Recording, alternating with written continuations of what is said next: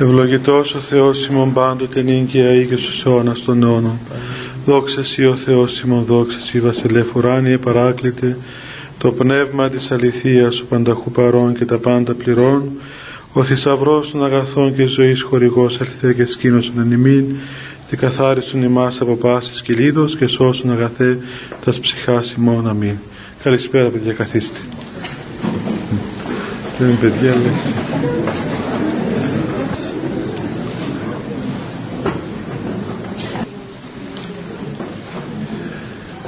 Ελάτε μέσα, μην, παιδιά μη στέκεσαι στην πόρτα ούτε εδώ ούτε κάτω γιατί θα έρθουν οι επόμενοι και θα μείνουν έξω και είναι κρίμα. Και θα έχουμε και πιο μεγάλους φοιτητές σήμερα.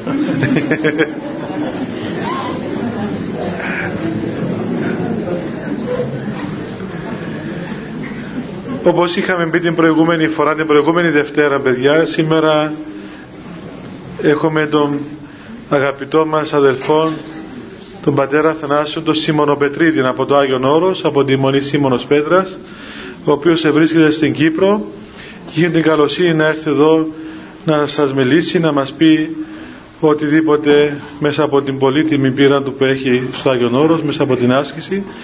Και ταυτόχρονα έχουμε την ευλογία και την τιμή να φιλοξενούμε στην Κύπρο ε, μια ομάδα από τις μοναχές ε, ενός μετοχείου της Μονής Σίμωνος Πέτρας ο οποίος βρίσκεται στη Γαλλία. Είναι ένα μοναστήριο ορθόδοξο στη Γαλλία. Ε, είναι 15 μοναχές εκεί από 7 χώρες έτσι είναι πάτε. 7 εθνότητες. Η, η γερόντισσα είναι εδώ μαζί μας η γερόντισσα Παϊσία η οποία είναι Γαλλίδα. Και δεν ξέρει καλά ελληνικά λίγα αλλά είναι πράγματι ευλογία για μας να είναι μαζί μας στην Κύπρο γιατί έτσι μας θυμίζουν την οικουμενική ταυτότητα και αποστολή της Ορθόδοξης Εκκλησίας μας. Και ακόμα μας θυμίζουν το με πόση, πόση μεγάλη ευθύνη έχουμε σαν ένας Ορθόδοξος τόπος εκ παραδόσεως απέναντι σε όλους τους αδερφούς μας οι οποίοι βρίσκονται στη Δύση μέσα στα ποικίλα ρεύματα του καθολικισμού και των άλλων ιδεολογιών που κυκλοφορούν και όμως αναζητούν και βρίσκουν την πατρική ευσέβεια, την πατρώαν ευσέβεια, την Ορθόδοξον Εκκλησία και αναπαύονται μέσα στον χώρο αυτών και μένουν στον χώρο αυτών της Δύσεως και μαρτυρούν εκεί και από πλευράς μαρτυρίας αλλά και από πλευράς μαρτυρίου την Ορθόδοξη Εκκλησία μας, την Ορθόδοξη μας παράδοση, τον Ορθόδοξο Μοναχισμό. Δεν θα σας φάω το χρόνο ε, θα δώσω το λόγο στο γέροντα και εν συνεχεία μήπως η γερόντισσα να πει δυο λόγια. Ορίστε γερόντισσα. Ναι ορίστε.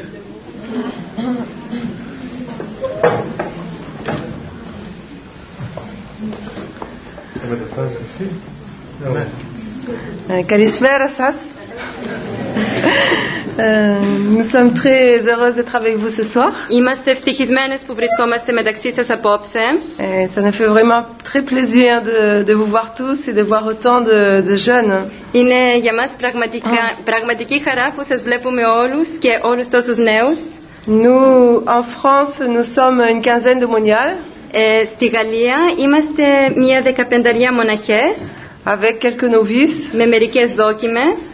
Et nous sommes dans une région du sud de la France. Βρισκόμαστε σε μια νότια περιοχή της Γαλλίας.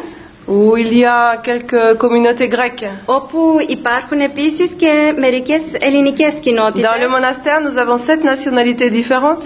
Ε, στο μοναστήρι μας έχουμε λοιπόν 7 εθνότητες διαφορετικές. C'est-à-dire que le Seigneur euh, nous a rassemblés d'une façon qui nous échappe.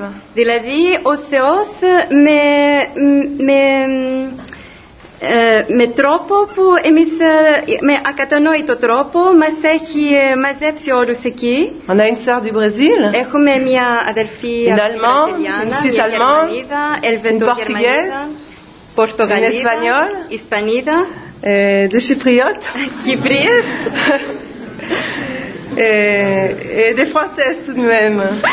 ε, και, και μερικές Γαλλίδες. Mais tout le monde parle français. Ε, η κοινή γλώσσα είναι τα γαλλικά. Et c'est vrai que nous avons un grand labeur.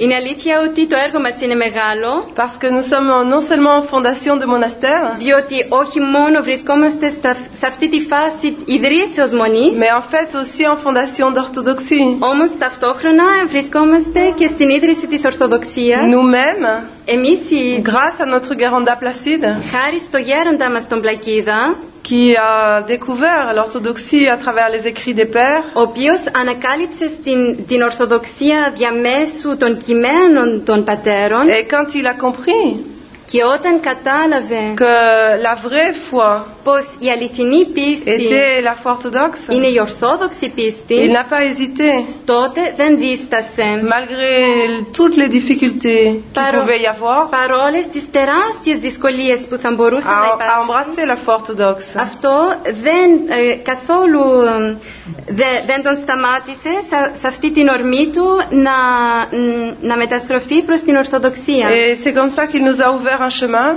Με αυτόν τον τρόπο λοιπόν μας άνοιξε το δρόμο et que nous-mêmes nous avons pu devenir orthodoxes. και γι' αυτό λοιπόν μπορέσαμε και εμείς να γίνουμε Ορθόδοξοι. Et ce n'est pas une chose si évidente.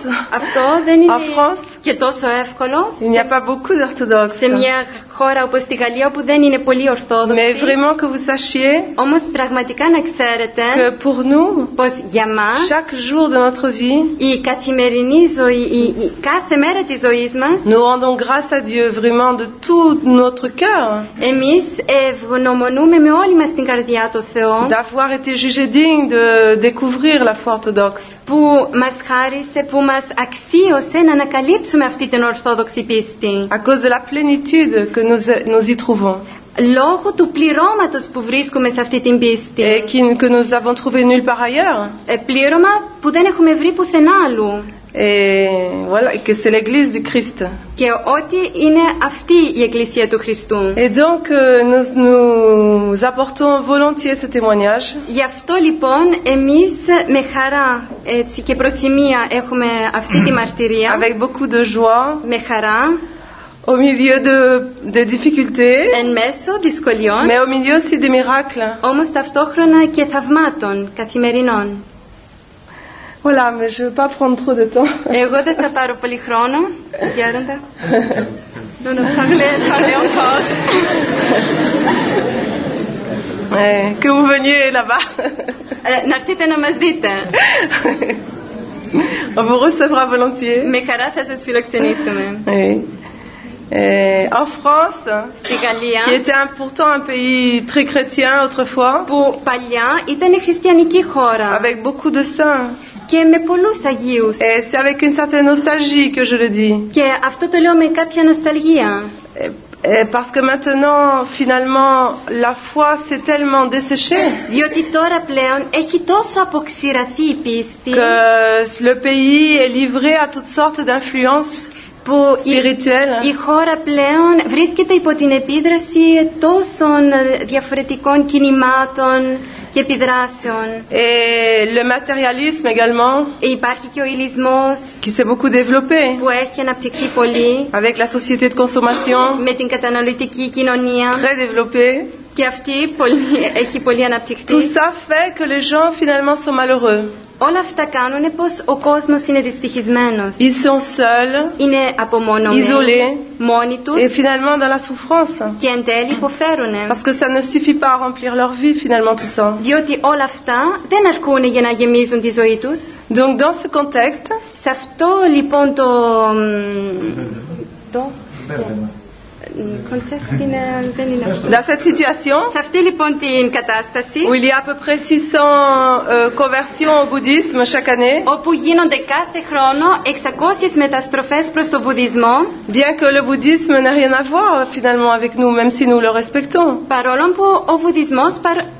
παρόλο που ο βουδισμός παρ... βέβαια το σεβόμαστε τον βουδισμό αυτό όμως δεν έχει καμία σχέση με, Et εμάς, με το à peu χριστιανισμό près 10 000 Français qui sont devenus musulmans, έχουν, έχουν, υπάρχουν 10.000 Γάλλοι οι οποίοι έχουν γίνει και μουσουλμάνοι. Surtout par des mariages. κυρίως βέβαια λόγω μειχτών γάμων. Mais bon, όμως; Et, et ensuite beaucoup de confusion chez ceux qui se disent catholiques. μετά υπάρχει και βαθύ μπέρδεμα και σε αυτούς που λέγονται καθολικοί Finalement, c'est dans ce contexte-là que nous devons apporter la, la lumière de l'orthodoxie. Εν τέλει, εμείς σε τέτοια κοινωνία πρέπει να μαρτυρούμε του φως του Χριστού, C'est της ce que Dieu nous Ορθοδοξίας. demande Αυτό μας ζητάει ο Θεός. et nous le, c'est un honneur finalement. Είναι για μας τιμή βέβαια.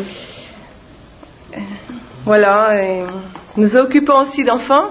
Ε, επίσης στο Nous μοναστήρι faisons un camp l'été ασχολούμαστε με τα παιδιά, έχουμε κατασκήνωση το καλοκαίρι. et, et aussi nous avons des grands maintenant. Έχουμε και τώρα και μεγαλύτερα παιδιά. Ils sont plus jeunes que έτοιμους. vous quand même. Είναι όμως νεότεροι, πιο νέοι από εσάς. Et il faut s'occuper d'eux aussi parce qu'il n'y a pas grand-chose finalement. encore. Πρέπει και για αυτούς να φροντίζουμε, διότι στη Γαλλία, στην Ορθόδοξη Γαλλία δεν υπάρχουν πολλά. Et autour du monastère, des familles viennent s'installer petit à petit. Γύρω από το μοναστήρι έρχονται και έχουν εγκαταστηθεί διάφορες οικογένειες σιγά σιγά. Des gens deviennent orthodoxes. Οι άνθρωποι γίνονται ορθόδοξοι Voilà. Tout doucement.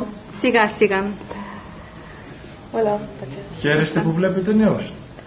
Vous êtes joyeuse de voir des, des jeunes. Ah oui, oui, vraiment, ça nous fait très plaisir. Πραγματικά χαιρόμαστε Il faut πάρα que vous πολύ. soyez fiers de- d'être orthodoxe. Να είστε περήφανοι που είστε ορθόδοξοι. Parce que peut-être pour vous, comme vous êtes né dans la foi orthodoxe, euh, vous voyez les choses différemment, vous êtes habitués. Διότι ίσως εσείς που έχετε γεννηθεί στην Ορθόδοξη πίστη και είστε συνηθισμένοι τώρα πλέον βλέπετε τα πράγματα διαφορετικά, Mais nous avons un trésor. Να ξέρετε όμως πως Il faut έχουμε que vous le θησαυρό. sachiez. Αυτό να το ξέρετε.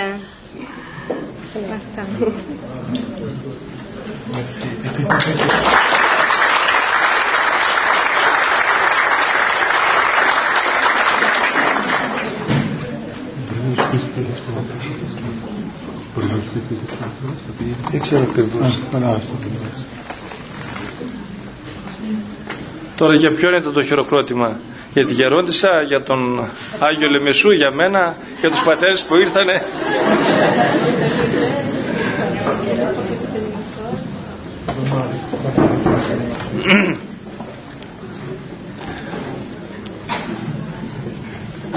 Τώρα πανιερότατε,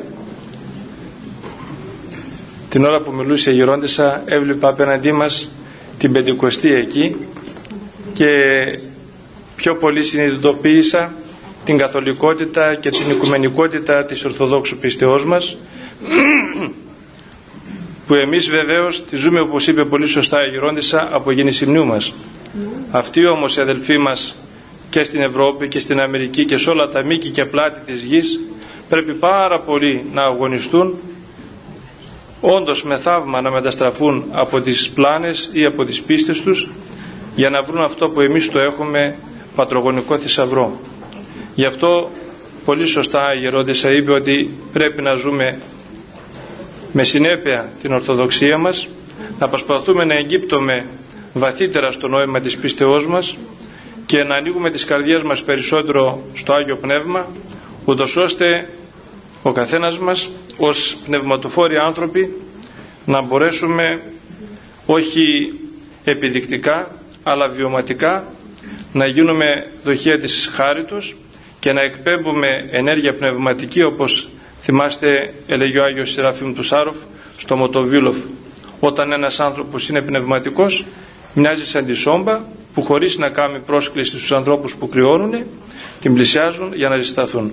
Έτσι πρέπει να γίνουμε όλοι μας και ιδίως εμείς οι Έλληνες οι Ελλαδίτες και οι Κύπροι που έχουμε τόσα εκατομμύρια Αγίων προσφέρει στην Εκκλησία και όπως και την άλλη φορά σας είχα πει εδώ στα γονίδια μας μέσα είναι πλέον εγκατεστημένη η Ορθοδοξία. Επειδή Άγιε Γέροντα όπως γνωρίζετε επί χρόνια τώρα υπηρετώ και στο διακόνημα του Αρχοντάρη ε, τελευταία έχουμε πολλές έτσι επισκέψεις ανθρώπων μπερδεμένων που έλεγε ο πατήρ Παΐσιος που παρότι κατά παράδοση και κατά θα λέγαμε κατά το τεκμαρτών είναι ορθόδοξοι παρόλα αυτά όμως βρίσκονται σε μεγάλο μπέρδημα λόγω της μεγάλης διακινήσεως των ιδεών που υπάρχουν λόγω των μέσων επικοινωνίας, των βιβλίων, της τηλεοράσεως, του ίντερνετ και ούτω καθεξής και φτάνουν σε τέτοια μεγάλη μπερδεμάρα που δεν ξέρουν τελικώς ποια είναι η ταυτότητά τους και ιδίως ως προς το θέμα της πίστεως. Έτσι βλέπουμε Έλληνες να θέλουν να ξεδιψάσουν την πίστη τους στο βουδισμό, άλλοι στην νεοειδωλολατρία, δεν ξέρω, έχετε στην Κύπρο τέτοιο κίνημα. Στην Ελλάδα τώρα έχει κάμπους που έχουν κάνει και ναούς, ξέρετε, στα Μέγρα και αυτά. Ναι, έχετε. Όχι, εκεί ενεργοποιούνται πλέον, ας πούμε, βγάζουν και περιοδικά και τέτοια. Δεν έχετε ακόμα. Ε, ο Θεός να φυλάξει γιατί είναι πολύ επικίνδυνο. Έλεγα προχθές στη Λεμεσό ότι είχαν έρθει τελευταίως δύο άνθρωποι στο μοναστήρι, ένας ήταν πλήρχος του εμπορικού ναυτικού. Πώς πας, καλά, από πού είσαι, στην Αθήνα, τι δουλεύεις, πλήρχος του εμπορικού ναυτικού, πώς περνάς, δύσκολα, ναι, και λοιπά. Είχα τελευταία ένα μεγάλο ναυάγιο στον, στον Ινδικό, πνίγηκαν οι περισσότεροι, εγλίτουσα εγώ. Ε, πώς τα κατάφερες και εγλίτουσες, προσευχόμουν στον Ποσειδώνα. ε, ναι, ναι, ναι, για, για γέλα και για κλάματα. Φανταστείτε ένα παλικάρι 35 χρονών, του λέει σε ποιο Ποσειδώνα. Μα το Θεό Ποσειδώνα λέει. Επί 36 ώρες κρατιόταν από ένα στενέτη και προσευχόταν στον Ποσειδώνα. Θεέ μου, σώσε με, Θεέ μου, σώσε με. Έτσι, πραγματικά και λέει ο άνθρωπος κάτι θα έχει. Ήρθε άλλος πάλι, κάναμε συζήτηση στο Αρχονταρίκι για την πίστη, γιατί συνήθω οι άνθρωποι όλοι έχουν ερωτήματα και αναζητήσεις και λέει γιατί να έχουμε εβραϊκή πίστη. Του λέω ποιος είπε ότι έχουμε εβραϊκή πίστη; Μα ο Χριστός είναι Εβραίος. Τι θέλω με τον Χριστό; Γιατί να έχουμε την παλιά διαθήκη; Και έστω τον Χριστό εντάξει, αλλά την παλιά διαθήκη τι, τι χρειαζόμαστε, τη μυθολογία των Εβραίων. Λέω και τι εσύ τι προτείνεις να κάνει η Εκκλησία; Να αλλάξουμε λέω την Αγία Γραφή, να βάλουμε κάτι που συνιστάς. Λέει εμείς έχουμε δική μας πίστη. Λέω ποια είναι η πίστη; Λέει η ελληνική πίστη. Δεν σε καταλαβαίνω. Λέει το 12 του Ολύμπου. Κοιτάζω εκεί και ποιο να βάλουμε στη θέση του Χριστού. Μα έχουμε το μόνο να λέει, είναι Θεός του φωτός. Είσαι στα καλά σου. Λέει είμαι. Λέω με γεια σου, με χαρά σου, φάνησε το καλό και φύγε άσημα σύσσωχος. Αλλά πέρα από το αστείο του πράγματος, ξέρετε, αυτά τα πράγματα συνέχεια α, απλώνονται σαν γάγκρενα και δημιουργούν προβλήματα τόσο στους ανθρώπους βέβαια για να ένας άνθρωπος όπως κουβεντιάζαμε με έναν καθηγητή της ψυχιατρικής μου λέγε ότι ένας άνθρωπος που δεν βρίσκει ανάπαυση στο σωστό και πάει σε πλάγιες διακλαδώσεις να βρει ε, απάντηση κάτι λέει μέσα του πλάγια δουλεύει. Δεν είναι σωστός. Είναι το πνεύμα της πλάνης όπως λέει ο Απόστολος Παύλος το οποίο οι γιατροί δεν βλέπουν τα πνεύματα βλέπουν τις εκδηλώσεις αυτές τις πνευματικές μέσω του σώματος ε, τις εκδηλώσεις της ψυχής και αποφαίνονται έτσι ότι κανένας όταν δεν αναπαύεται με το ορθό και θέλει το στραβό και το πλανεμένο είναι κάπου το πράγμα δεν πάει σωστά.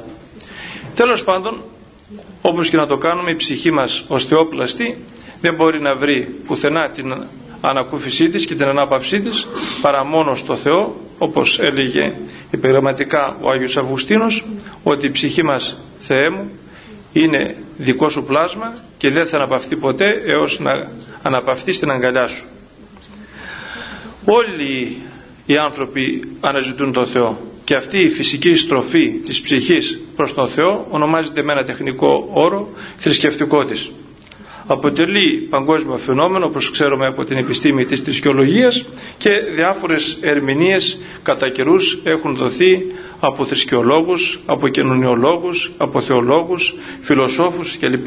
οι οποίες δεν μας ενδιαφέρουν και εκείνο πάντως που πρέπει να έχουμε υπόψη μας δεν υπάρχει κανείς λαός άθρησκος όπως και ο Πλούταρχος θυμάστε και την περίφημη ρίση που είπε ότι μπορείς να βρεις πόλεις χωρίς αγάλματα χωρίς γεφύρια χωρίς θέατρα αλλά καμία πόλη δεν θα βρεις χωρίς ναό. Διότι η ψυχή του ανθρώπου έστω και στη φυσική της διάσταση αναζητεί να βρει την ανακούφιση και την ανάπαυση στο Θεό λοιπόν αυτή, αυτό το θρησκευτικό συνέστημα ως κύρια έκφρασή του έχει κατεξοχήν το έργο της προσευχής.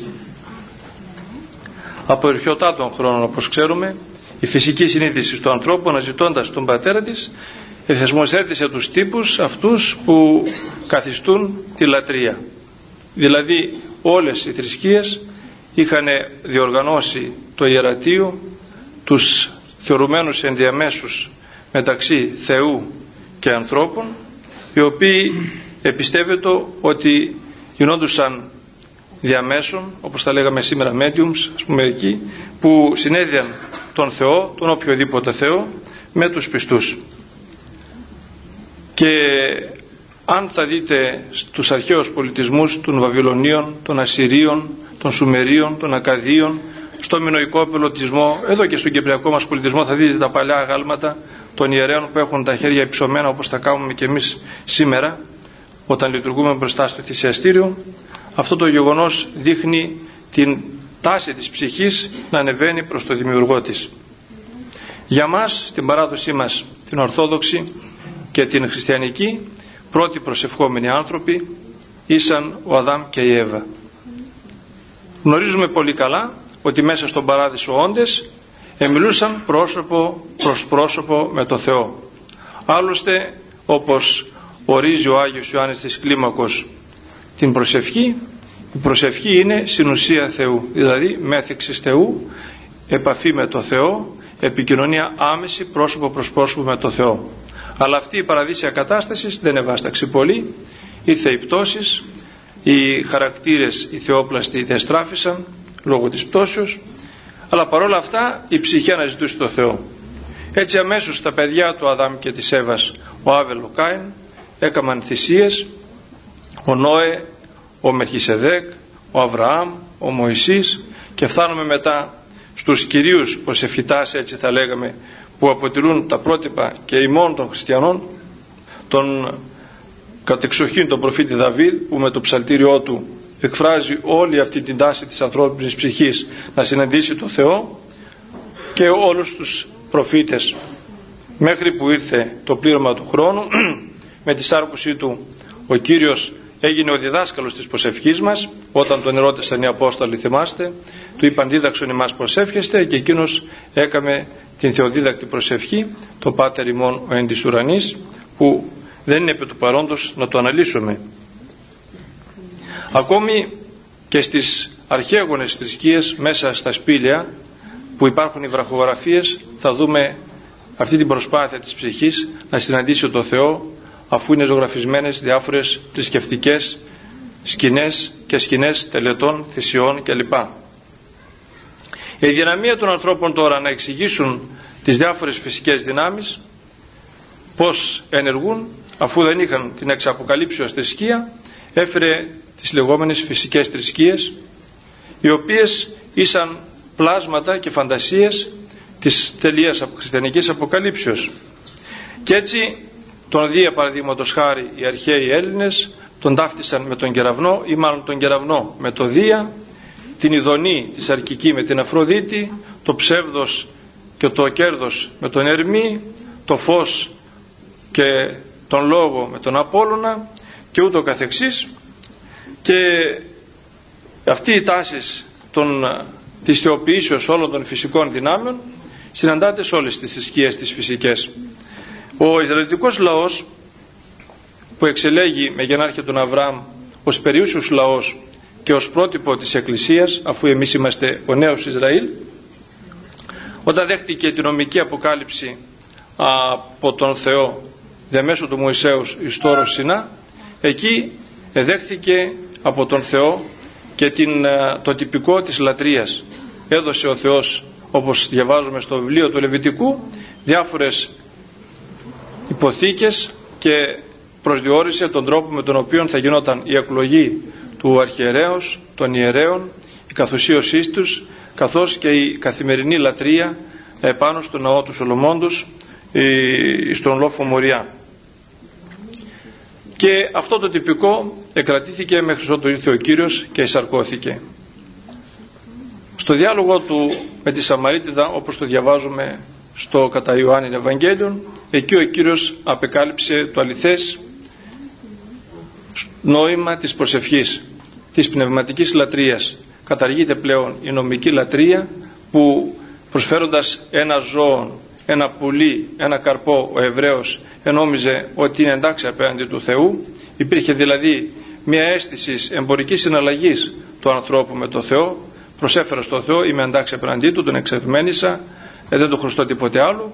Ο Κύριος όμως απαιτεί πλέον μια ολοκληρωτική, ένα ολοκληρωτικό δόσιμο της ψυχής στο Θεό και ένα τέλειο άνοιγμα του ανθρώπου προς τον πλάστη του για να τον γεμίσει με το πνεύμα.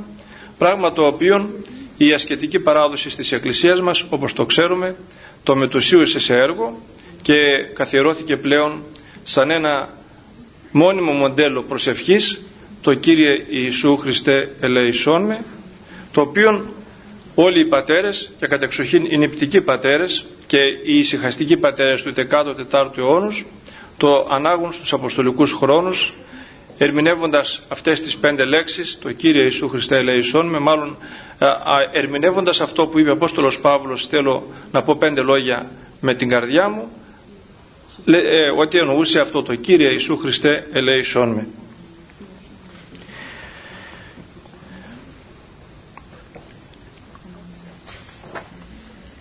Τώρα αυτά τα εισαγωγικά για την προσευχή.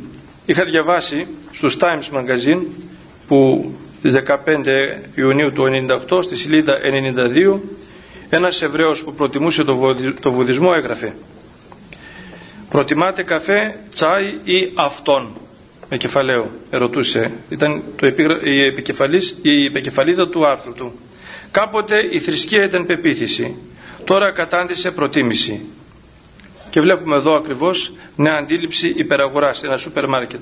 Μπαίνω μέσα στο σούπερ μάρκετ και διαλέγω ό,τι μου αρέσει. Δεν ανέχομαι να μου επιβληθεί άνωθεν η πίστη των άλλων. Ο θρίαμβος της απελευθερώσεως του ανθρώπου από τας παραδεδομένες αξίες και το κατεστημένο. Αυτή η αντίληψη περί προσευχής και περί σχέσεως του ανθρώπου, του συγχρόνου ανθρώπου με το Θεό, δυστυχώς διαχέεται όσο πάει και περισσότερο διαμέσω των διαφόρων ε, ιδεολογικών ρευμάτων που συνέχεια κατακλείζουν και το χώρο μας τώρα και την πατρίδα μας γι' αυτό ήθελα να σταματήσουμε σε μερικά τέτοια ιδεολογικά ρεύματα να δούμε πως εννοούν την προσευχή και τελικώς να καταλήξουμε με την δική μας αντίληψη και διδασκαλία και την πρακτική ε, της νοεράς προσευχής. Ε, πολύ μεγάλη θράψη κάνει παγκοσμίως η κίνηση του Μαχαρίση Μαχές ο οποίος ήταν ένας γκουρού πολύ έξυπνος και τελικώς εκμεταλλευόμενος την αφέλεια των Ευρωπαίων και μπερδεύοντας όλες τις διδασκαλίες Ινδουισμό και Βουδισμό και Βραχμανισμό τα έκαμε ένα τουρλού και ξεχύθηκε στους πεινασμένους Ευρωπαίους και στην Ελλάδα. Είχε έρθει θυμούμαι ακόμα ότι ήμουν μικρός που είχα δει μια φωτογραφία του πως καθότανε και έφτασε σε αυτό το, το σημείο που με την κίνησή του αυτή να μπορεί να κερδίζει ε, για ένα χρόνο 25 εκατομμύρια δολάρια ως προσφορά των πιστών που ακολουθούν την τάση τους. Λέει λοιπόν αυτός ο Μαχαρής Συμμαχές ο αληθής εαυτός του ανθρώπου είναι θείος, είναι Θεός τα υπόλοιπα είναι τίποτε. Δηλαδή μία τελείως ανθρωποκεντρική θεώρηση του κόσμου και του ανθρώπου. Δηλαδή αυτός καθεαυτόν, ο κάθε άνθρωπος είναι Θεός. Επομένως αφού είμαι Θεός, τι μου χρειάζεται ο άλλος Θεός, πρέπει να ψάξω μέσα μου, να ανακαλύψω το θεϊκό μου χαρακτήρα και έτσι ο ίδιος γίνομαι Χριστός και δεν μου χρειάζεται κανένας Χριστός και κανένας άλλος σωτήρας η ανακάλυψη των πνευματικών δυνάμεων μέσω των διαφόρων πρακτικών του γιόγκα ε, μου δίνει τη δυνατότητα να μπορέσω να συμμετάσχω στο απόλυτο τίποτε. Υπάρχουν δυστυχώς και χριστιανοί σήμερα και μοναστήρια που είχαμε συναντήσει και στη Γαλλία που είχαμε πάει αλλά και στη Γερμανία τα λέγαμε πρωτήτερα με τον Γέροντα που έχουν αρνηθεί την πρακτική της προσευχής καθολικά βεβαίως καθολικά μοναστήρια τα οποία αρνήθηκαν την πρακτική της νοεράς προσευχής και θα πάτε στο, στον κατάλογο μάλλον εκεί στο πίνακα ανακοινώσεων που έχει το κάθε μοναστήρι λέει προσφέρεται και διδασκαλία γιόγκα και βουδισμού και ένας ηγούμενος μας του που έχει 125 μοναχούς στη Γερμανία κοντά στο Μόναχο ότι εμείς λέει κάνουμε διαλογισμό. Ε, είναι μοντέρνος τρόπος να ανακαλύψουμε το Θεό. Και βάζουν το μάντρα όπως ξέρετε όπως εμείς έχουμε το Κύριε Σου Χριστέ Λέησόν με αντικαθιστούν την προσευχή με το Όμ που είναι όπως λένε το Θεό όνομα και με διάφορες άλλες ανοησίες εκεί. Και δυστυχώς αυτοί θεωρούνται ότι είναι μοντέρνοι μοναχοί και μοντέρνοι χριστιανοί. Πού πάει το Ευαγγέλιο δεν ξέρω αυτός το συμπαντικό είναι του βουδισμού έχει κάνει μεγάλη καταστροφή και έχει μπερδέψει πάρα πολύ τους ανθρώπους προχθές πριν φύγω από την Ελλάδα είχα συναντηθεί με κάποια δημοσιογράφο στο μοναστήρι της Ορμήλιας και μου έλεγε κάτι το τρομερό. Εσείς παρακολουθείτε τις ειδήσεις, εγώ δεν ήξερα, μου τα είπε αυτή, ότι με το σεισμό είχε καταστραφεί ένα εργοστάσιο. Ο διευθυντής του εργοστασίου ήταν νέο παιδί, ε, μονοχοπέδι, ενός γιατρού και μιας γιατρίνας, οι οποίοι ήταν βουδιστέ. Και από την τρίτη που έγινε ο σεισμός και σκοτώθηκε μέχρι την Παρασκευή στις 5.30 το πρωί, ήσαν πολύ ανήσυχοι. Στις 5.30 το πρωί όπως είπαν στη δημοσιογράφο, πήραν την πληροφορία ότι η ψυχή του σκοτωμένου γιού τους μπήκε σε ένα σκύλο και επομένως ζει. Έκανε με την ψύχωση. Και όταν το άκουσα αυτό πραγματικά ας πούμε αισθάνθηκα μια οργή μέσα μου έτσι. Μα λέω για όνομα του Θεού, εκεί καταντήσαμε οι Έλληνες να καλά. Η θεωρία της με την ψυχόσους υπήρχε και στον Πλάτωνα, αλλά αυτοί ήταν οι δουλουλάτες. Εμείς σήμερα χριστιανοί, ορθόδοξοι, να πιστεύουμε τέτοιες ανοησίες ότι η ψυχή μας μπορεί στις διάφορες διαδοχικές μετεψυχώσεις να μπει πότε σε σκύλο, πότε σε γάτα, πότε σε μυρμήγκι και ούτω καθεξής για να απαλλαγεί από τις αυτές να, από τη, να απολαγεί από το σαμψάρα και να φτάσει στον Ιρβάνα είναι ένα πράγμα δηλαδή δεν ξέρω τι μπορούσαμε να πούμε και σαν κάποια άλλη ομιλία δεν θυμούμαι πότε εδώ στην Κύπρο σας είχα ξαναπεί σε μια νομίζω στον Άγιο Νικόλο στην Έγκομη ότι είχε έρθει κάποιος ψυχίατρος στο μοναστήρι δεν ήταν πιστός άνθρωπος. Βγήκαμε μια βόλτα ως της σπηλιά του Αγίου Σίμωνα. Ήταν και άλλοι καθηγητές ένας της γεννητικής, ένας άλλος βιολόγος. Βγήκαμε μια βόλτα στον Άγιο Σίμωνα και με κράτησε πίσω μου λέει Πάτερ Αθανάση να σας πω κάτι το λέω τι γιατρέ μου έχετε περιπτώσεις παιδιών που έχουν περάσει μέσα από τα ρεύματα αυτά των ανατολικών δοξασιών και θρησκειών που να έρχονται εδώ κοντά σας λέω πολλά κάθε μέρα έρχονται ένας, δυο, την εβδομάδα δέκα, δεκαπέντε μου λέει με ενδιαφέρει απόλυτα η άποψή σας πάνω για την ψυχολογία αυτών των παιδιών. Μα λέω τι να πω, εγώ δεν έχω προορατικό να ξέρω την ψυχολογία των παιδιών του. Λέω, Όχι μου λέει, πώς τους βλέπετε από τη συμπεριφορά τους, είναι normal. Λέω, δεν βλέπω και τόσο νορμαλοσύνη. Κάπως χάνουν δηλαδή.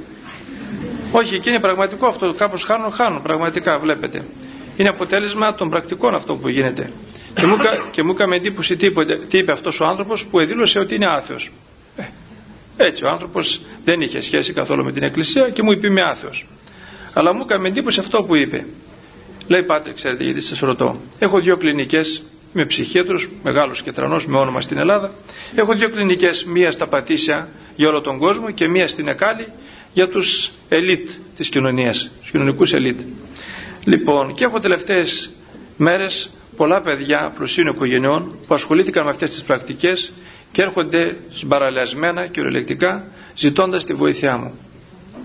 Και δεν ήξερα αν αυτό το πράγμα είναι απλώς αποτέλεσμα αυτής της λαθασμένης τακτικής και δεν μπορώ να πω λέει μήπως είναι και δαίμονος στο τέλος τέλος λέει εγώ είμαι άθιος αλλά δεν ξέρω μήπως είναι και δαιμονική κατάσταση και του λέω πώς το εξηγείτε εσείς από πλευρά ψυχιατρικής κοιτάξτε να δείτε μου λέει εμείς οι Έλληνες όπως και όλοι οι μεσαγειακοί λαοί έχουμε μέσα μας έντονο το στοιχείο της ενεργητικότητας. Δεν μπορούμε να κάνουμε να κλειστούμε μέσα μας, λέει, θα σκάσουμε σαν τον μπαλόνι.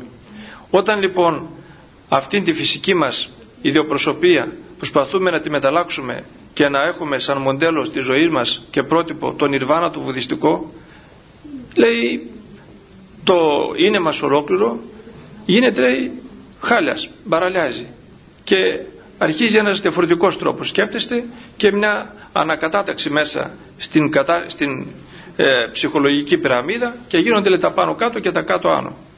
Του λέω συμφωνώ απολύτως γιατρέ μόνο πρέπει να ξέρετε ότι όποιος ασχολείται με τον βουδισμό οπωσδήποτε κάποτε πέρα από την πρακτική που θα κάνει πρέπει να κάνει και κάποιες θυσίες στις χιλιάδες των βουδιστικών εκεί πέρα θεοτήτων και ιδίως των Ινδοιστικών, διότι οι βουδιστές δεν έχουν εκτός από το Βούδα, οι Ινδοιστές έχουν πάρα πολλές θεότητες, γύρω στις 30.000 θεότητες. Λοιπόν, αυτό το μπέρδημα που στο πάνθεο των δαιμονικών θεοτήτων ε, καταλήγει τελικώς σε ένα δαιμονισμό, σε μια δαιμονική λατρεία γιατί γίνεται μίσης, γίνεται προσφορά θυσιών, φρούτων κλπ και σε ένα δωμάτιο που απογορεύεται να είναι εκτός από τον ημιούντα γιόγκη οποιοδήποτε άλλος.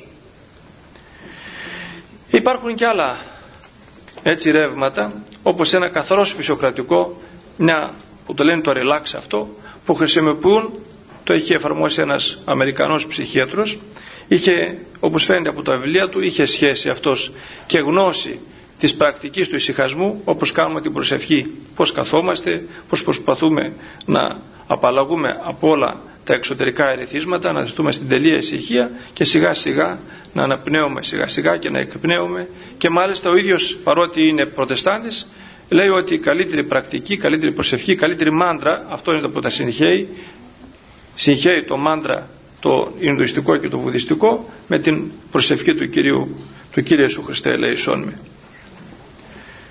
Αυτό το μπέρδημα λοιπόν τους ανθρώπους τους μπερδεύει περισσότερο και έτσι η φυσική τάση του ανθρώπου να βρει το Θεό τελικώς καταλήγει όχι να λατρεύσει ο άνθρωπος το Θεό και να συναντήσει το Θεό αλλά να μπερδευτεί με τα δαιμόνια και να γίνει άνω κάτω.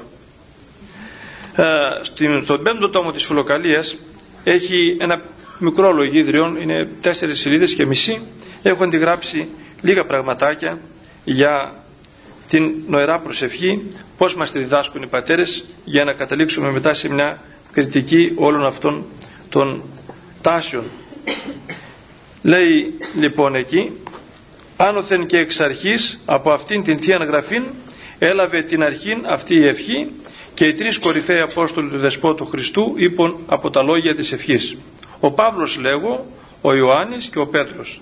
Και από αυτούς τα παρελάβουμε εμείς ως αν μία κληρονομία πατροπαράδοτων Όθεν ο Θεότατος Παύλος όπου ηξιώθη να αναβεί έως τρίτου ουρανού λέγει το Κύριε Ιησού ουδείς δύναται υπήν Κύριον Ιησούν ημίαν πνεύματι Αγίου και ο θεολόγος Ιωάννης όπου ευρόντισε τα πνευματικά και θεολογικά επήρε το τέλος του Παύλου και το έκαμε αρχήν και λέγει Παν πνεύμα ο ομολογεί Ιησούν Χριστόν εν σαρκή λιθότα εκ του Θεού εστί το όνομα και η ομολογία του Ιησού Χριστού είναι της Θείας και πνευματικής χάριτος και δεν είναι απλώς και ως έτυχε. Βλέπετε αυτό είναι εκείνο το οποίο κατεξοχήν μας διαφοροποιεί από την πρακτική όλων αυτών των ανατολικών δοξασιών και πρακτικών.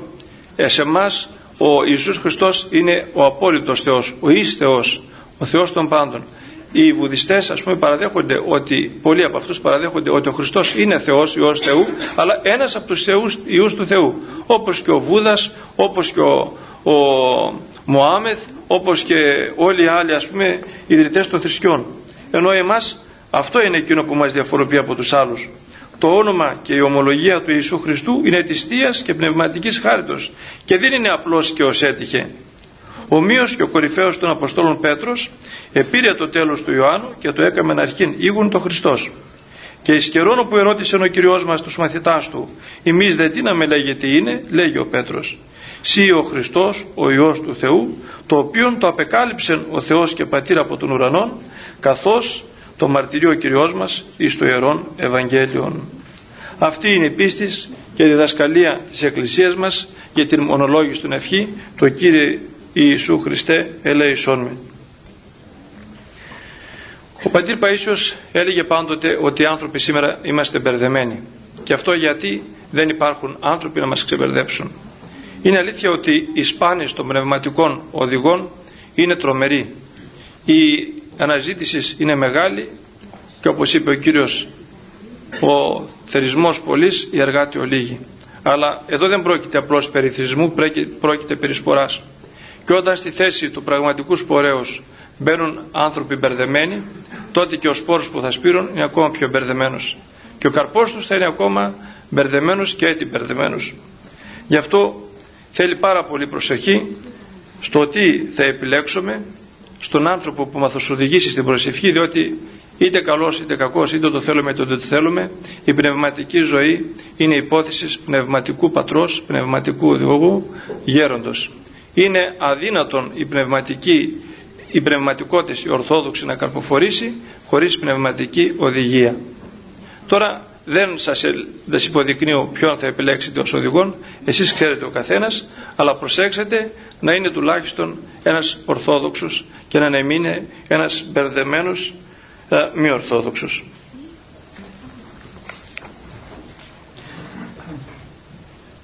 Η θεωρία της σχετικότητας του Αϊνστάιν η οποία βέβαια εφαρμόζεται στον υλικό κόσμο έχει δυστυχώς επηρεάσει και τα πνευματικά πράγματα. Τα πάντα είναι σχετικά και αυτή η σχετικότητα ιδίως φαίνεται μέσα στη διδασκαλία της νέας εποχής. Ξέρετε ότι η προσπάθεια να εκλογικεύσουμε τις θείες αλήθειες και το μυστήριο του Θεού έχει σαν αποτέλεσμα να καταντήσουμε την αναζήτηση του Θεού ένα σύστημα διανοτικών ε, συλλήψεων και διαπραγματεύσεων. Αντίθετα προς τις εμπειρίες τις πνευματικές τις οποίες η Εκκλησία μας διδάσκει ότι έχει ο άνθρωπος όταν ζει με το Θεό και αυτές είναι οι ίδιες πνευματικές εμπειρίες από το Αποστόλου Παύλου που υπάγει στον τρίτον ουρανών μέχρι τον τελευταίο πιστό που λέγει ενσυνείδητα το Κύριε Ιησού Χριστέ ελέησόν με είναι οι ίδιες. Η γνησιότητα δηλαδή της προσευχής αποδεικνύεται από τους καρπούς. Και όταν ακολουθούμε τον ίδιο δρόμο που πρεπάτησαν οι Απόστολοι, οι μάρτυρες, οι Άγιοι Ιεράρχοι και ασκητές της Εκκλησίας μας όταν τον ακολουθούμε και εμείς είμαστε βέβαιοι ότι θα μας οδηγήσει στο ίδιο αποτέλεσμα στην ένωσή μας με το Θεό και στο ξεμπέρδεμά μας. Διότι δεν υπάρχει άνθρωπος πραγματικά νομίζω γέροντα και εσείς το θυμάστε και το ξέρετε καλά από το Άγιον Όρος όσοι ασχολήθηκαν με την προσευχή είναι αδύνατον να μην βοηθηθεί η ψυχή τους να καθαρθεί από τα πάθη να μην ειρηνεύσουν οι πνευματικές τους δυνάμεις να μην ενοποιηθούν τα διαστότα, τα δεσπασμένα από την σχιζοίδια, την πατρογονική που κληρονομούμε όλοι μας λόγω του προπατορικού αμαρτήματος και να μην γίνει ένα πνευματικό αγαλίαμα του Κυρίου και όλης της Εκκλησίας. Αυτή η αμφισβήτηση των αξιών και η θεσμοθέτησης μιας προσωπικής ηθικής τάξεως είναι κάτι το οποίο πρέπει να το προσέξουμε πάρα πολύ διότι δυστυχώς η νέα εποχή είναι πιο, το πιο επικίνδυνο πνευματικό ρεύμα. Δεν ξέρω αν είναι πνευματικό στην τελευταία του ανάλυση αλλά τελικώς τη νέα εποχή που είναι ναι θα σου το εξηγήσω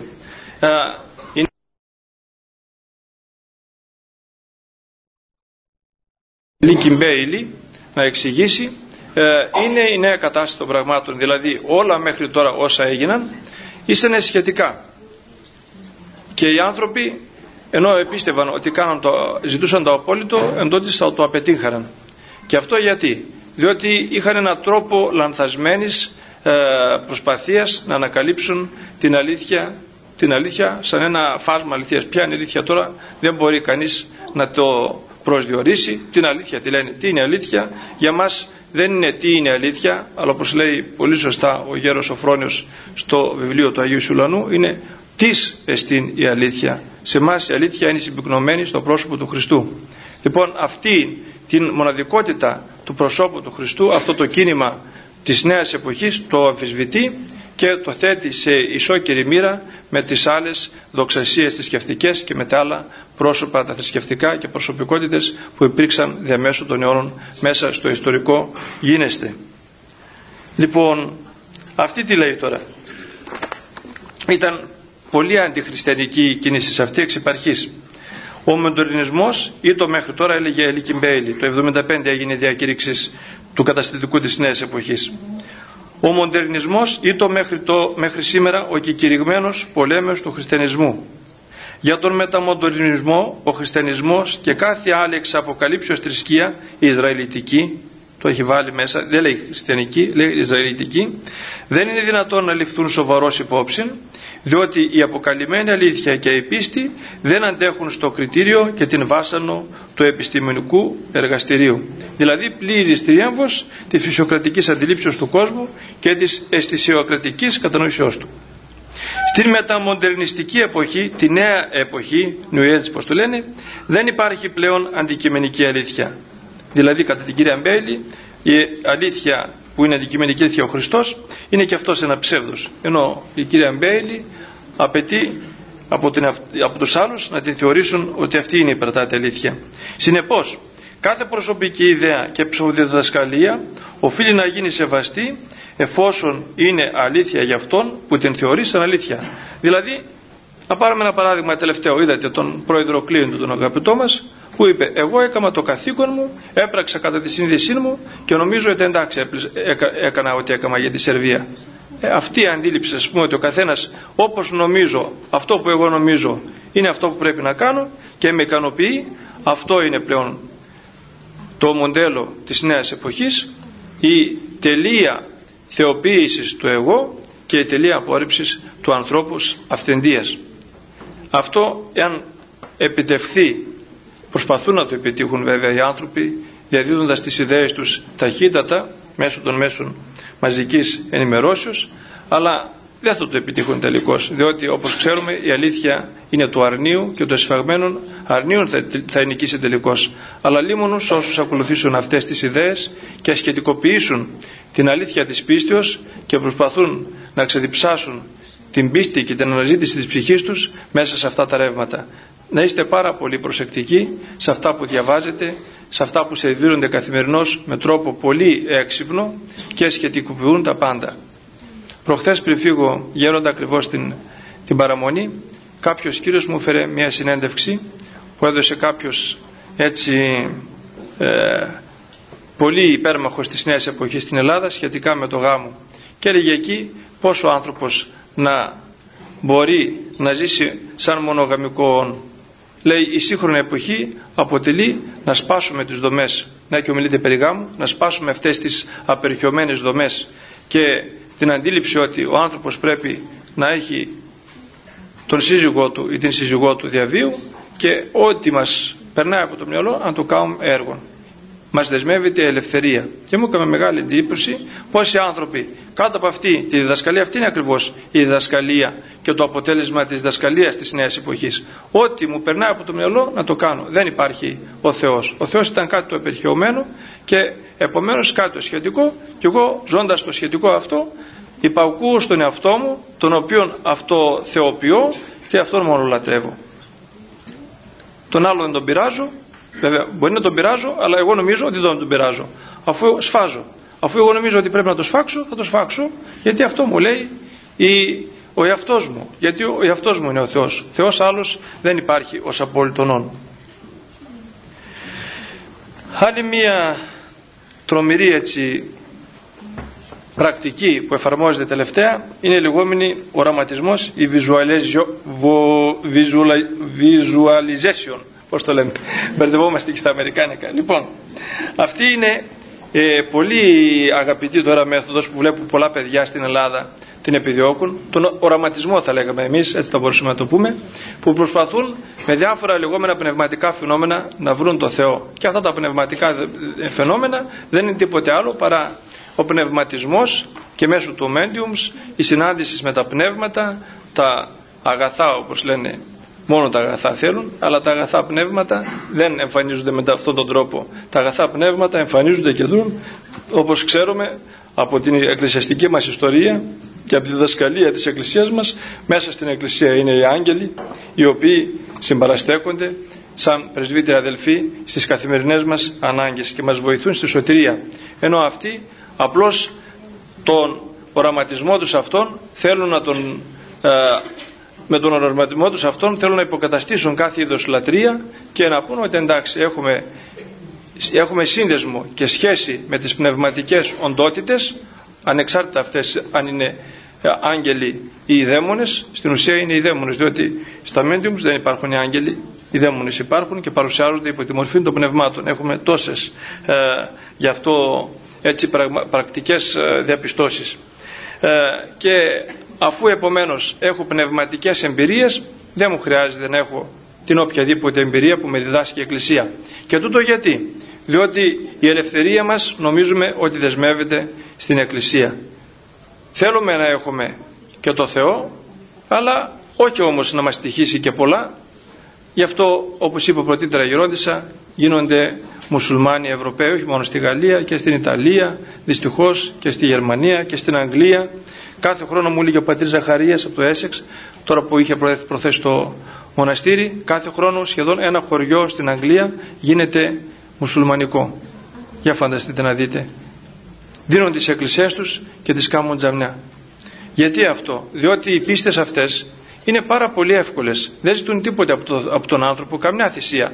Μπορείς παραδείγματος χάρη στον μουσουλμανισμό, τη μια στιγμή τώρα αμέσως να αμαρτήσεις την οποιαδήποτε αμαρτία, πας κάνει το πλήσιμό σου το τελειτουργικό, είσαι έτοιμος για το ναμάζι, την προσευχή. Καθαρός, καθαρίστηκες. Ούτε εξομολόγηση, τι παράματα αυτά περιχειωμένα. Ούτε νηστείες, ούτε αγρυπνίες, ούτε κουμποσύνη, τίποτε. Μια χαρά. Ένα πλήσιμο και τελείωσε η υπόθεσης. Λοιπόν, επειδή η εποχή μας χαρακτηρίζεται για το εύκολο, θέλουμε όλοι το εύκολο και να επιτυχάνουμε πολλά χωρίς να εξοδεύουμε πολλά, θέλουμε να έχουμε μεγάλη ανταποδοτικότητα στη μεδινική μας προσφορά την προσωπική, γι' αυτό αυτές οι πίστες όλες ικανοποιούν προς καιρόν τον άνθρωπο, αλλά εγώ νομίζω, σκεφτόμουν προχθές, ότι είναι σαν έναν άνθρωπο που προσπαθεί να κουρέσει την πίστη του τρώγοντας με άδειο το κουτάλι.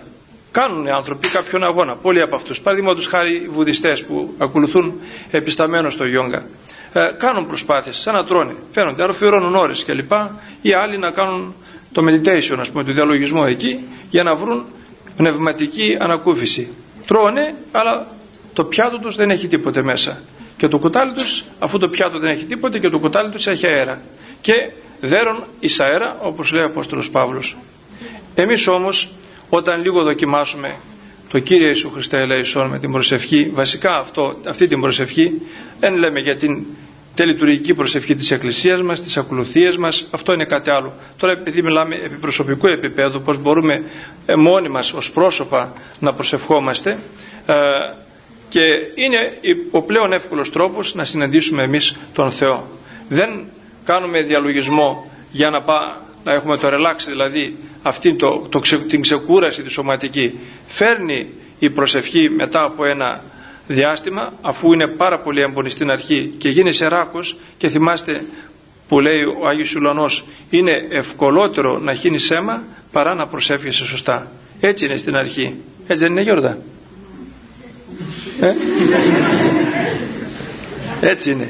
Είναι πιο εύκολο να γίνει αίμα παρά να προσεύχεσαι. Αλλά όταν όμως βάλεις το νερό στο αυλάκι και συνηθίσεις την προσευχή, τότε βλέπεις πραγματικά μέσα πόσο εύκολο πράγμα είναι και πόσο η παρουσία του Κυρίου γίνεται αισθητή έντονα μέσα και βλέπεις ότι μιλάς με πρόσωπο. Ο Χριστός πλέον είναι πρόσωπο, το αισθάνεσαι αυτό, αλλά δεν είναι απλώς ένα πρόσωπο, ένας φίλος, είναι ένας Θεός ο οποίος από τη δύναμή του μεταγγίζει σε σένα τον αδύνατο, τον τεποτένιο και τον ελεηνό όλη την παντοδυναμία του και όλη την θεότητά του και γίνεσαι πραγματικά ένας θεοφόρος άνθρωπος και όλα τούτα με ποιο αντάλλαγμα την ταπεινοφροσύνη. Όλες αυτές οι πρακτικές ή εξωχριστιανικές έχουν σαν κύριο σκοπό την, το εγώ να ικανοποιηθεί το εγώ. Ενώ σε εμάς το εγώ όχι να ικανοποιηθεί αλλά να μεταγκεντριστεί στο εγώ του Χριστού. Ότι εγώ είμαι είπε ο Κύριος. Το απόλυτο εγώ είναι ο Θεός. Εμείς θέλουμε να βάλουμε το εγώ μας κάτω στο εγώ του Θεού όταν βάλουμε το εγώ μας κάτω από το εγώ του Θεού με την ταπεινοφροσύνη μιμούμαστε τον Κύριο ο οποίος υπήκωσε στον ουράνιο πατέρα άχρη θανάτου, θανάτου δε σταυρού όπως λέει στην προς Φιλιππισίους η επιστολή και έτσι κέρδισε αιωνίως την προσκύνηση του ονοματός του, του υπερπάν ε, ανθρώπινων όνομα, γλυκέτατον όνομα Ιησούς. Υπάρχουν και άλλες πολλές θεωρίες, αλλά δεν θα ήθελα να, να σας ταλαιπωρήσω. Θα τις συναντήσετε καθημερινά στην καθημερινή σας ζωή και στις διάφορες, διάφορες σχέσεις σας που θα έχετε με διαφόρους ανθρώπους. Προσέξτε πάρα πολύ καλά αγαπητοί αδελφοί εν Χριστώ. Δεν απευθύνουμε στους μεγάλους τα ξέρουν, απευθύνουμε στα παιδιά, στα μωρά που δεν τα ξέρουν. Λοιπόν, ε, για μας ο πεπτοκός και ακάθρατος άνθρωπος είναι ο καθένας μας. Όταν με αυτό το αίσθημα της τελωνικής ταπεινοφροσύνης στεκόμαστε ενώπιον του Θεού και ζητούμε το ελαιός Του οπωσδήποτε θα μας το δώσει. Εάν όμως στεκόμαστε μπροστά στο Θεό με την ψυχή μας γεμάτη πάθη που εμποδίζουν την εισχώρηση του Αγίου Πνεύματος στην ψυχή μας τότε δεν κάνουμε τίποτε. Αξίζει να θυσιάσουμε μερικά από τα πάθη μας όλα τα πάθη μας πρέπει να τα θυσιάσουμε αλλά όσα μας τρενούν περισσότερο και θα δείτε όταν βάλουμε μέσα μας την ζωή μας το Χριστό αυτός τα πάθη μας θα τα μεταποιήσει και θα τα επανεφέρει στη φυσική τους ροή. Διότι τι είναι πάθος; Πάθος είναι μια διαστραμμένη ψυχική δύναμη που έχουμε μέσα. Ε, τον έρωτα των πραγμάτων θα τον μεταποιήσει σε έρωτα του ενός πράγματος, του όντως Θεού. Ε, τον έρωτα της φιλοδοξίας θα τα μεταποιήσει ε, έρωτα δόξης του Θεού. Τον έρωτα της φιλοχρηματίας θα τον μεταποιήσει σε αναζήτηση του πολιτήμου Μαργαρίτου και ούτω καθεξής.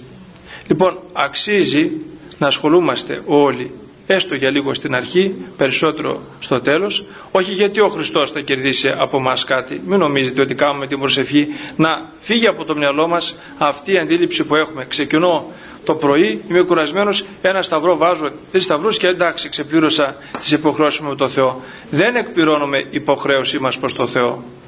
Προς τον εαυτό μας γινόμαστε ευεργέτες όταν προσευχόμαστε. Ο Χριστός, αν εμείς δεν προσευχηθούμε, δεν μας έχει την ανάγκη. Έχει την Παναγία μας, έχει τις μεριάδε των αγγέλων, έχει τα εκατομμύρια των Αγίων που τον δοξάζουν, τον ανυμνούν και τον προσκυνούν. Εμάς η προσευχή μας ούτε πάνω από τα μαλλιά μας δεν φτάνει. Δεν νομίζω πως νομίζετε ότι έχουμε τόσο μεγάλη δύναμη στην προσευχή μας. Αυτό που κάνουμε είναι το ελάχιστο που μπορούμε να δώσουμε στο Θεό.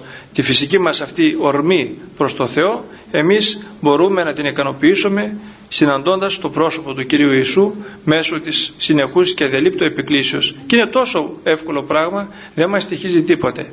Αλλά το πάθος όπως γράφει ο Άγιος Μάρκος Ασκητής στο έργο του περί των Ιωμένων εξέργων δικαιούστε λέει ότι τρεις είναι οι γίγαντες των παθών λύθια, κηδεία, άγνοια. Λοιπόν το πάθος της λύθης μας βάζει ο διάβολος μπροστά να ξεχνούμε την παρουσία του Θεού και να ξεχνούμε ότι πρέπει να τον επιζητούμε διαρκώς και διότι αν επιζητούμε τον Θεό διαρκώς ο διάβολος δεν θα μπορεί να ενεργήσει μας βάζει λοιπόν τρικλοποδιές με διαφόρους τρόπους, πότε με διάφορες άκερες μέρημνες, πότε με διάφορους λογισμούς και μας καθυλώνει. Και στην οχωργή μας δεν, δεν μπορούμε να προχωρήσουμε στην προσευχή. Το μεγαλύτερο εμπόδιο στην προσευχή είναι να προσέχουμε τους λογισμούς μας. Δηλαδή να τους δίνουμε ε, λογαριασμό και να τους... Ε, να συνομιλούμε μαζί μας. Ό,τι λογισμός και αν σας περάσει στην προσευχή, μη σταματάτε. Δεν είναι ε, ο σκοπός μας να πολεμήσουμε τους λογισμούς.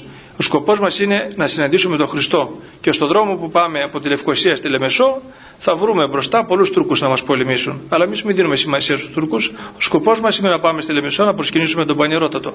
Έτσι λοιπόν είναι και στο... Ε καλά αυτό το λέω έτσι τώρα επειδή είναι μπροστά μας εδώ και μας αγαπάει.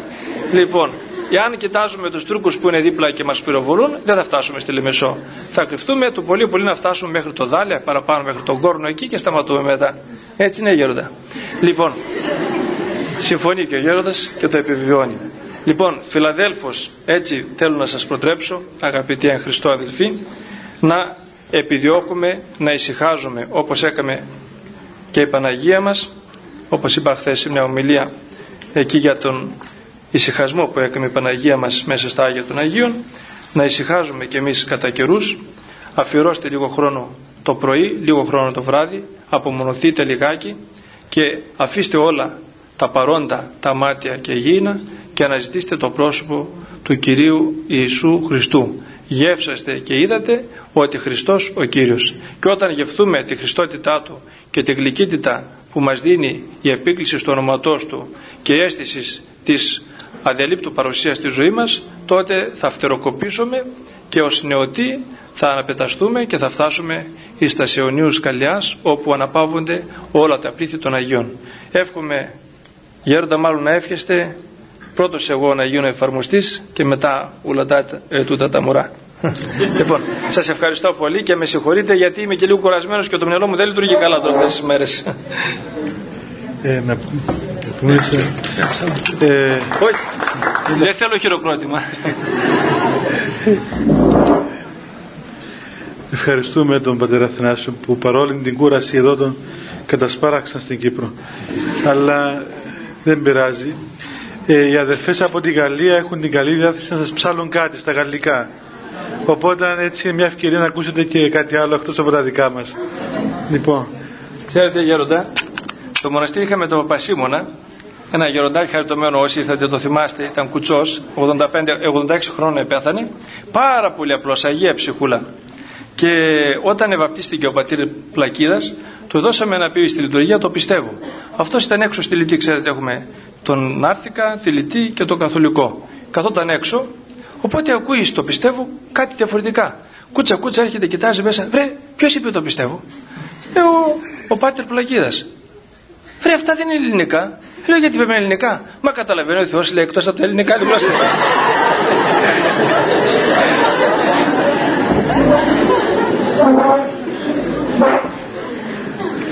Ε, απλώς ήθελα να σας πω παιδιά ότι εμείς έχουμε κανονικά σε 15 μέρες από σήμερα. Όχι την ερχόμενη Δευτέρα που είναι του Αποστόλου Ανδρέα παραμονή αλλά τη μεθεπόμενη Δευτέρα έτσι στην ίδια ώρα. Ορίστε γερόντες ελάτε. Ε, α, θέλουν εκεί όπως... Ε, ε, θα σας ψάλουμε τον 131ο ψαλμό του Δαβίδ, ε, τον οποίο έχουν μελοποιήσει οι πατέρες της Σιμωνόπετρας. Εμείς στη Γαλλία κάνουμε κάποια εργασία με τη βυζαντινή μουσική, προσπαθούμε να, να μεταφράζουμε και να μεταποιούμε στα βυζαντινά ε, τους ψαλμούς και όλη τη, τη λειτουργία, όλες τις ακολουθίες στα γαλλικά. Αρχίζει λοιπόν ο ψαλμός «Souviens-toi Seigneur» Θυμήθου Κύριε τον Δαβίδ και όλοι... Νίστητε Κύριε τον Δαβίδ. Αλληλούια.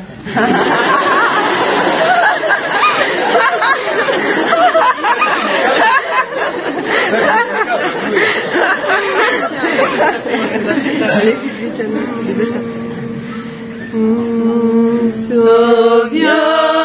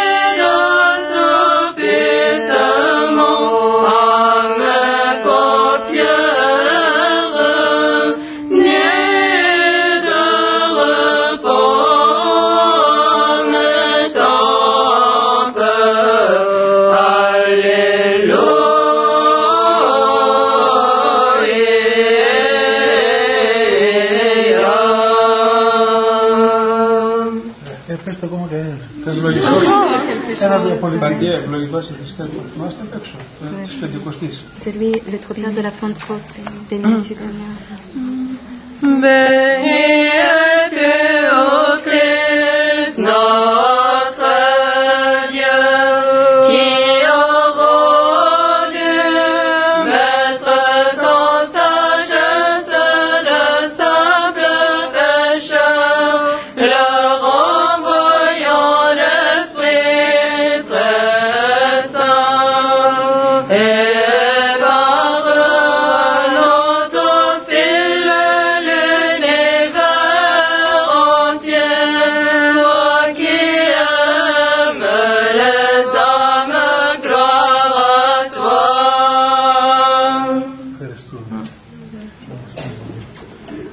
Προσευχή και να φύγουμε. Χριστέ το φως των αληθινών, το φωτίζον και αγιάζον πάντα άνθρωπον ερχόμενων εις τον κόσμο, σημειωθεί το εφημάς του φως του προσώπου, συνεν αυτό ψώμεθα, φως του απρόσιτων και κατεύθυνον τα διαβήματα ημών, προς εργασία των εντολών σου, πρεσβείες της Παναχράντου σου Μητρός και πάντως σου των Αγίων Αμήν. Διευχών των Αγίων Πατέρων Κύριε σου Χριστέ ο Θεός ημάς. Ευχαριστούμε πολύ τις αδερφές που μας χάρισαν αυτές τις ωραίες μελωδίες και τον γέροντα και εμείς παιδιά σε 15 μέρες με βοήθεια του Θεού θα είμαστε πάλι εδώ. Καλό βράδυ, ο Θεός μαζί σας.